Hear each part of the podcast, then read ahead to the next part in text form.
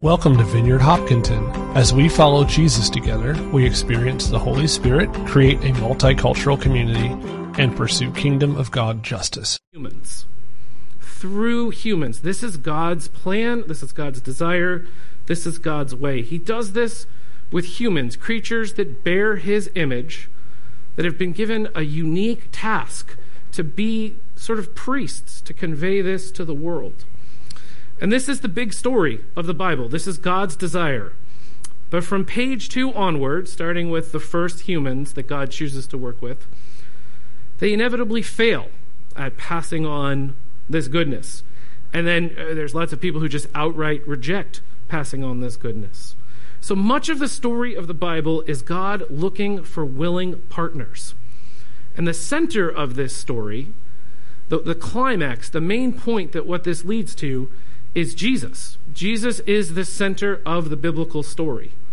And unlike all that has gone on before, all the people God has worked through, Jesus is the one who successfully passes on God's blessing. And it is in Jesus we see what a truly human life looks like.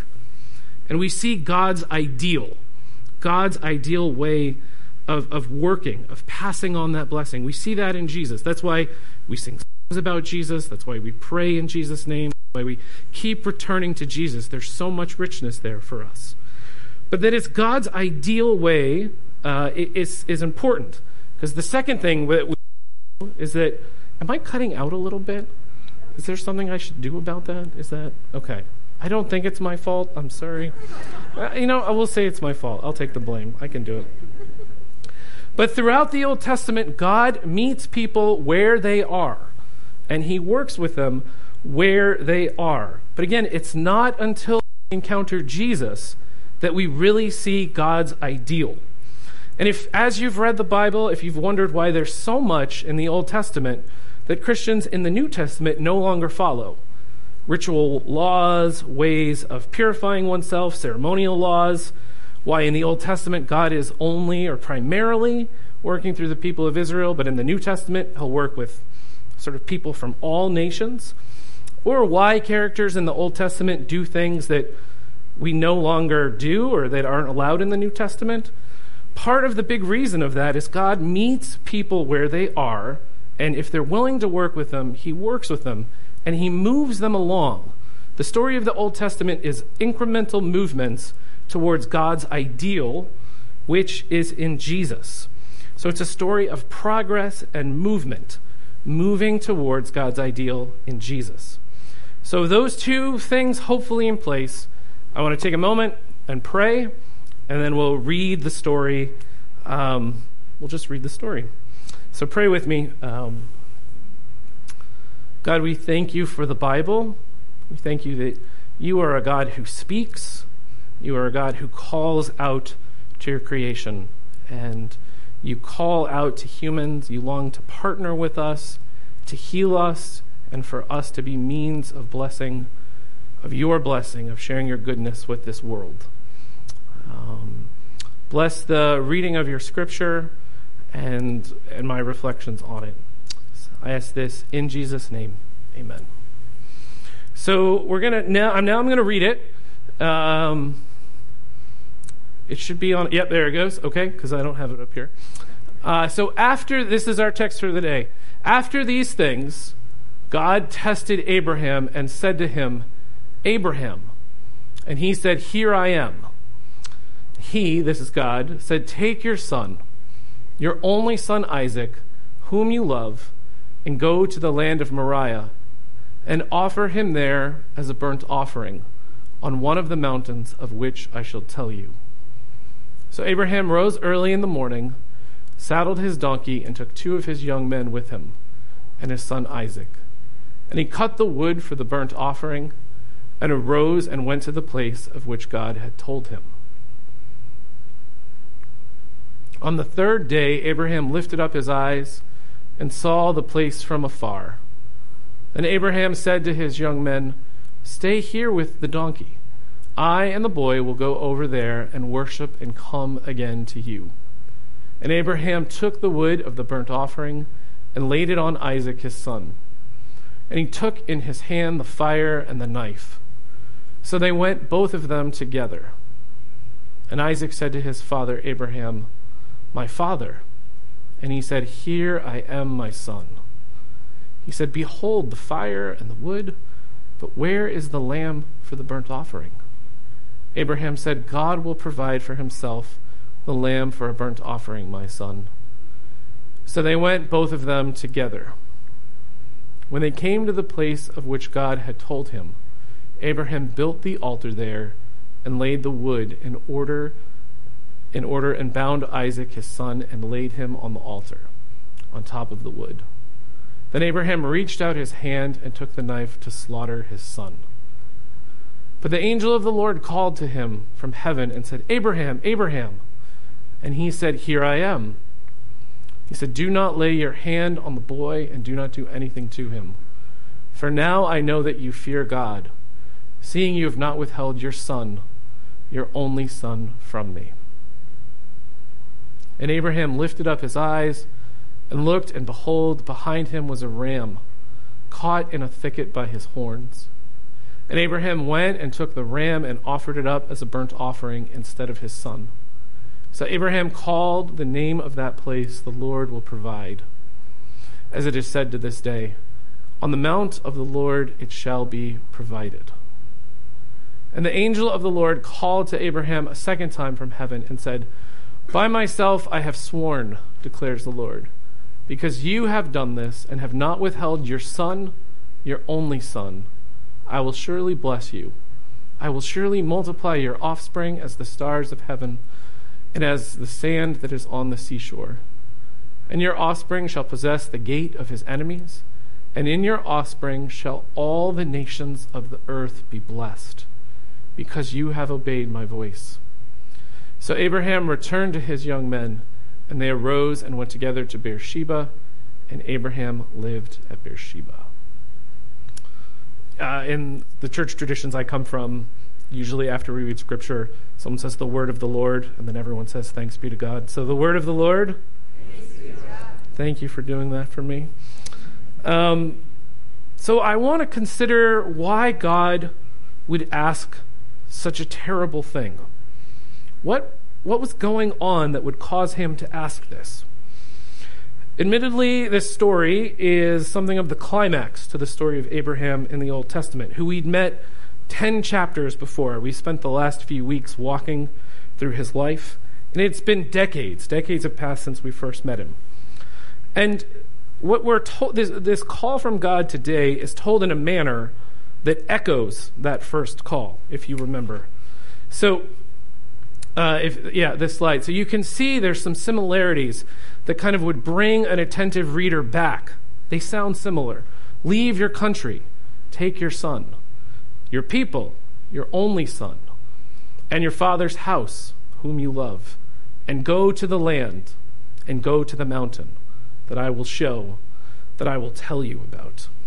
The way that the biblical authors work, they're, they're sort of echoing back. They're calling us back, remind us I think of our initial encounter with Abraham. We met him in chapter 12, and there God calls him and tells him that he will be a blessing, that God will bless Abraham, and uh, through Abraham's family, through his offspring, all the families of the earth will be blessed. Now, why would God perhaps, if, if God's desire is to bless his creation, if that's what we see in the beginning before sin comes and corrupts the world. Why would God hang so much of his desire on one person? Why would he put sort of all his eggs in this Abraham basket?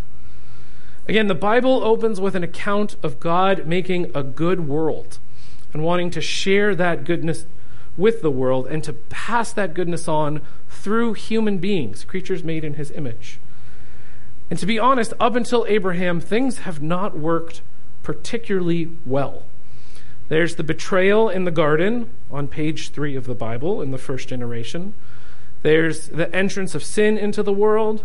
There's the first murder in the second generation. There's a rapid rise of violence so that the whole earth needs to be purged. There's this flood that happens. And so, until before meeting Abraham, what we read is more or less a, a, a, record of people choosing not to follow God's ways, of choosing, of people resisting this call to be means of blessing, refusing to be partners with God in his work of sharing his goodness with his creation. God has been burned or ignored by humanity, but he still desires to work through people. But now he's doing it through one man, his wife, and their offspring. That is his plan. And if we stop for a moment just at this, this part, at the start, God's first call to Abraham, uh, it has to be said God is wise, God is all powerful, God is the creator, the sustainer. But in choosing to, to work through one man, he has made himself profoundly vulnerable. Uh, he has put his plans in the hands of one man and is in a way dependent, choosing to be dependent on this man's faithfulness. And with how things have gone before, this doesn't seem like the most intuitive plan of God's. This doesn't seem like the best idea. And if we go back to Genesis 12, God asks Abraham to cut himself off from his past, from his family, in order that he and his family, his future family, would receive God's blessing and be conduits of that blessing into the world. But now, all these years later, God asks him to sacrifice his son, to quite literally cut off that future, to cut off that promised means of blessing. Why is God doing this? Why might God be doing this? So, if we go back to the very first slide of, of the text, or if you have it, if you have your Bibles with you, this, uh, the story of Abraham uh, and Isaac begins with a little phrase After these things, God tested Abraham. So we, the readers, and God know something that Abraham doesn't know. We know that this is a test. He doesn't know this. He doesn't know that what's about to happen is a test, but we, the readers, do. Now, testing isn't always bad. That's a word to anyone who's still in school uh, taking tests. You don't have to enjoy tests.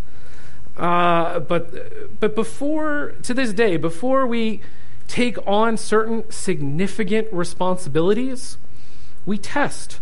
Before you drive, you have to take a test because it's significant, because it matters. Before you join the military, before we release an experimental drug that could really help people, we test it to see what it's like. Before athletes sign multi million dollar uh, uh, sports contracts, they undergo tests because tests are a means by which we see the character of something or someone before they go and take on a significant responsibility. And I think the reason for this test, which God is going to give Abraham, is encapsulated in the little phrase that, that starts the story out. After these things. What things? Well, the things we've been talking about. But lots have happened to Abraham and Sarah throughout the 10 chapters um, that we've been with them. But I want to I want to consider uh, what what this would have been like from God's perspective, uh, God's experience that would lead God's experience of what had happened in these chapters that would lead him to want to test Abraham, and in this very extreme way. So we've walked through Abraham's life, the 10 chapters, and yeah, I just wonder what sort of confidence, how God feels, in a sense, about this person who is going to be his means of blessing the world. Uh, the guy who God has chosen and ha- who initially responded to be a part of God's dream to bless his creation. In some ways, I have a hard time imagining God has a lot of confidence in Abraham. Twice already, we've talked about some of this over the last few weeks. Twice, Abraham has lied about his marital status, which is already like a, bad husband, like 101. But he's tried to pass his wife off as his sister twice to kings as he's passed through their lands, first in Egypt and then in Canaan.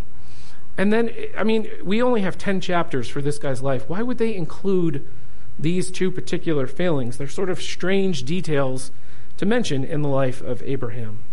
But in trying to pass his wife off as his sister, he has twice let his wife, with whom God has said, will be the means of blessing the world, he's let his wife potentially go to bed with other men, right? God's plan was to work through both of them and their offspring. And so rather than trusting God while they were sojourning in a foreign land, he risks setting back God's plan pretty significantly uh, to save his own neck. This is not like a great record. And then, as we heard about last week from Stephen, uh, instead of waiting and trusting with, on God, he took advantage of his slave uh, to, to have p- this potential child of blessing. You could imagine God is God's not as sure about this guy. And if we just sort of approach this text without all of that background, God's desire to bless the world, his decision to do it through people, Abraham's initial good response, and then sort of some significant missteps. If we approach it as an isolated read, it's a senseless, horrific thing God is doing here. But if we situate it again in the larger story of the Bible, perhaps we're given a clue why, why God would um, want to test this sort of single thread of, uh, that he's, he's placed his desire, his plan to bless the world with. Is it going to snap? Is it going to break? Is this person reliable? God makes himself incredibly vulnerable in all of this to work through this man and his incredibly dysfunctional family. Uh, it's, it's worth noting, too, at the end of the story, which we read, after the test is done, after all that's gone on has happened, we don't actually hear Abraham's response. We don't hear Abraham's feelings of what the experience were like. In the New Testament, we, uh, the author of Hebrews says that Abraham was confident that even if he killed Isaac, God would raise Isaac from the dead. But in Genesis, it's pretty silent. The author is silent there. And no doubt he was super relieved. This was his son, his beloved son, whom he deeply loved, was still alive and not dead. But we don't really know. It's, it's the story is surprisingly silent. They they go home together. You can imagine what a conversation would have been like after that. But it does give us a view, but who we do hear from after this story is God. There's almost a sense that God has this palpable relief his desired plan can go through. Uh, yeah, because he, because of Abraham's response, he says, "All the nations of the earth shall find their blessing through their seed, because you have obeyed my voice." Now God knows this. He says, "Now I know." God tested him through this process. God's desire is never to harm Isaac.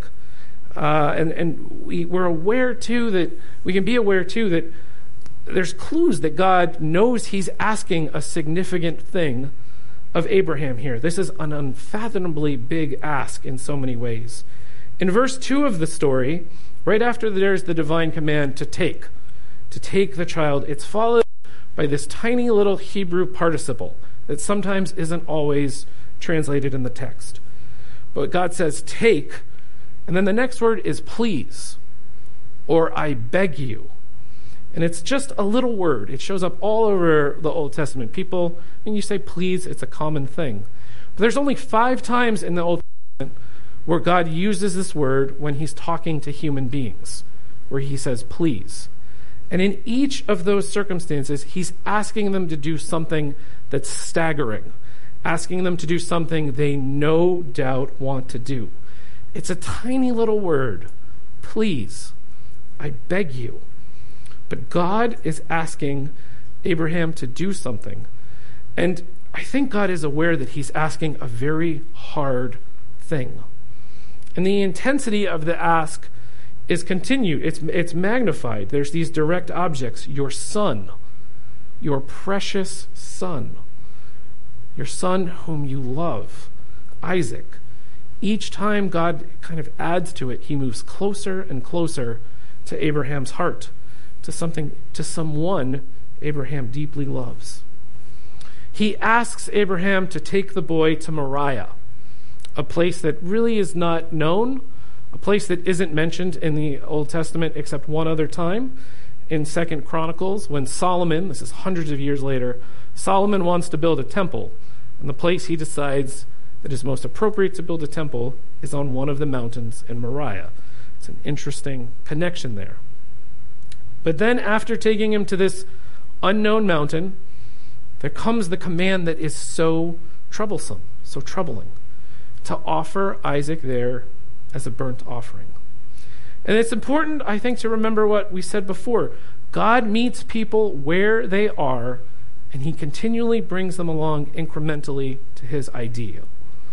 What God specifically asks Abraham to do here, he never asks of any other human father or mother in history. Uh, this is how God is testing Abraham's faith to the promise that was given and that he hadn't done the best job with. God is wanting to know can I trust this guy? Is he up for the significant responsibility that he has? So God is not presenting in this story his ideal for Abraham and Isaac, that Abraham would slaughter Isaac or sacrifice him, or for fathers and sons. In fact, the Old Testament speaks with one voice about the practice of child sacrifice. And it's a, a practice that we know from literary uh, and archaeological evidence was very well known, was practiced in Abraham's day. Uh, the Old Testament law, which is going to come 400 years after Abraham, speaks unequivocally this is an abomination to God. And the prophets speak eloquently about this as well, reaffirming this. And the, the one that I wanted to share comes from the prophet of Micah, who, who asked this question Will the Lord be pleased with thousands of rams, with 10,000 rivers of oil? Shall I give my firstborn for my transgression, the fruit of my body for the sin of my soul? In, in the world that Micah operated, people thought this was what maybe God would want. And there's a pause here, and it is a huge pause because it's an unequivocal no. What God wants, he says this, He has told you already. He's told you what He wants, He's told you what is good, what the Lord requires to do justice, to love kindness, and to walk humbly with God. So, this situation that, that, we find in Genesis 22, this testing of Abraham, again, is not a declaration of God's ideal. When we set it across the story of Scripture, we see that that is not what God is after. But that Abraham silently offers no objections to God's command might be evidence, I think, that Abraham maybe thought this was just an, I mean, this was a thing other gods were asking. Maybe this God who's calling me, maybe this is a normal thing uh, that I should do. And it, it could show also that Abraham doesn't really know the character of this God yet. He hasn't been fully revealed. We're pretty early on in the story of the Bible. God has much more to show about himself as he works works with humans. And there's again there's intimacy and tenderness in the telling of this story. But there's a lot of silence, and a lot of the silence comes from Abraham. Now, God's dream and his desire of blessing the world while Abraham and Isaac are going up on the mountain, it, it's teetering precariously in the balance, I think, at this point. God wants to know can I, I'm, I want to work through people. Can I work through this person? Can I work through this guy? If I was writing a sacred text, if I was writing a Bible, um, probably wouldn't be that good, to be honest. But I don't know if I would put a story like this in there. I would want to sort of sweep this one under the rug. Um, and you could see from even just the response, maybe your own responses, but the responses from folks like Kierkegaard or what Ellen Davis was saying, people have been bothered by this text for years. And again, this, this text doesn't tell us everything we need to know about God, but I think it tells us something of, of very high significance about this God that we have to learn sooner or later if we're going to make sense of the ways of God with human beings. Now, God is all knowing, God is all powerful, God is wise. He is the God who spoke creation into existence and used a mighty flood to purge it. He is a powerful, powerful God. But here and throughout the scriptures, we encounter a God who makes himself incredibly vulnerable. He makes himself vulnerable because he entrusts his plan, his desire to bless his creation, he entrusts it to human beings. to people that don't really have good track records, uh, people that are probably a fair bit like us, at least like me. And God is still doing this. God is still entrusting his plan, his desire to bless his creation to human beings, people just like us. And it's a lot easier, I think, often for us to see God's decision to be vulnerable in the New Testament. And then, you know, we see God of grace or kindness, and then people talk about like this mean God of the Old Testament uh, who's distant and demanding and vindicative. I understand the sentiment, and I can't imagine this talk has sort of solved or uh, resolved any of those qualms. I understand why people feel that way. I just think it's wrong. Um, I think this story shows us a God who is prof- who makes himself profoundly vulnerable. And our text has so many parallels, uh, finds its fruition in the New Testament, where again we encounter the same God choosing to make himself vulnerable, choosing to work through people to pass his blessing on to the world. It's most true of Jesus, God's ideal.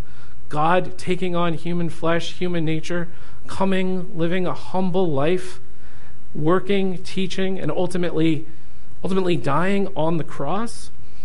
God, who uh, uh, uh, there's a, an old theologian uh, who speaks about God's humility and vulnerability here. He speaks about God, who the highest heavens could not contain, enters the smallest room any of us have ever been in, our mother's womb. God makes himself incredibly vulnerable.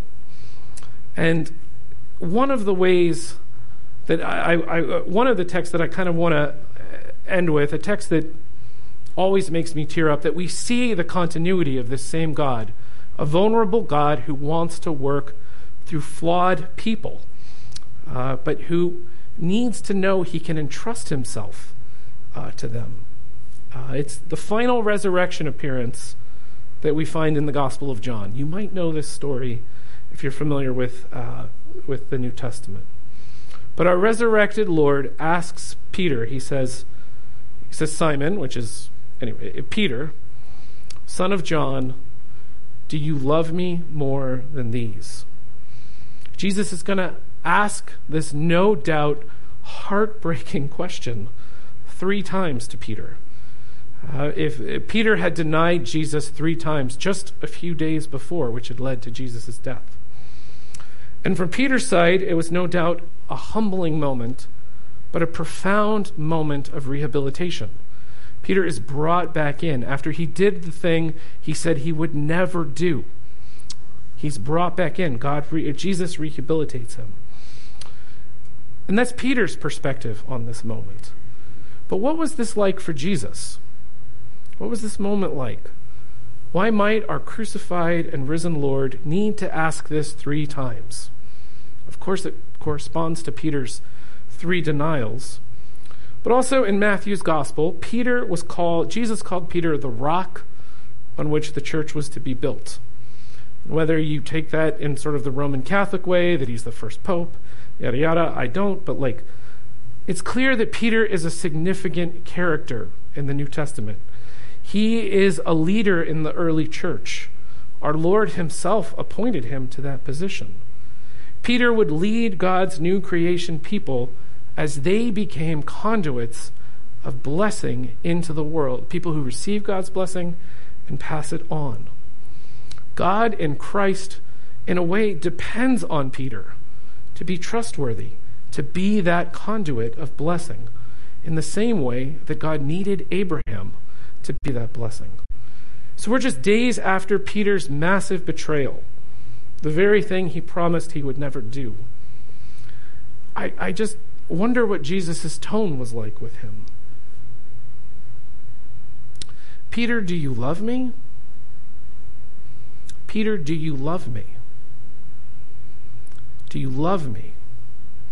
Is it possible that there was some anxiety some concern in Jesus' voice. His plan to bless the world was going to work through Peter. Jesus was again vulnerable and needed to know Peter was a trustworthy, trustworthy person. And again, as with the testing of Abraham, God in Jesus needs to hear and see from Peter himself that he's up to this task. And we know this because of what Jesus says will await Peter if he chooses to be the conduit of this blessing. Just a few verses later, Jesus says, Truly, truly, I say to you, when you were young, you used to dress yourself and walk wherever you wanted. But when you're old, you will stretch out your hands, and another will dress you, and they will carry you off to a place you do not want to go. I, do you hear the echoes of the story of Abraham and Isaac? Carried off to a place you don't want to go. Church tradition holds that Peter's death was a crucifixion. He was crucified upside down. That that's what awaited him as the person who was going to be a means, a human that God was going to work with to bring his blessing into the world. So, uh, in closing this up and wrapping this up, I can't imagine I've answered many or even any of your, your, your problems with the text of, of God testing Abraham, calling him to sacrifice his son. There's a lot that I still have to wrestle with with this text. But the God in this text is a God who has chosen, who desires to bless the world. And his desired means of blessing the world is through human beings, people like you and me. And God's desire still is to bless the world. And his desire is to still do that through people like you and me. And God tests us. God tests us to see if we're up to this responsibility because it is the most important thing that is going on in human existence. So I'll pass it over now. We'll have a time of worship.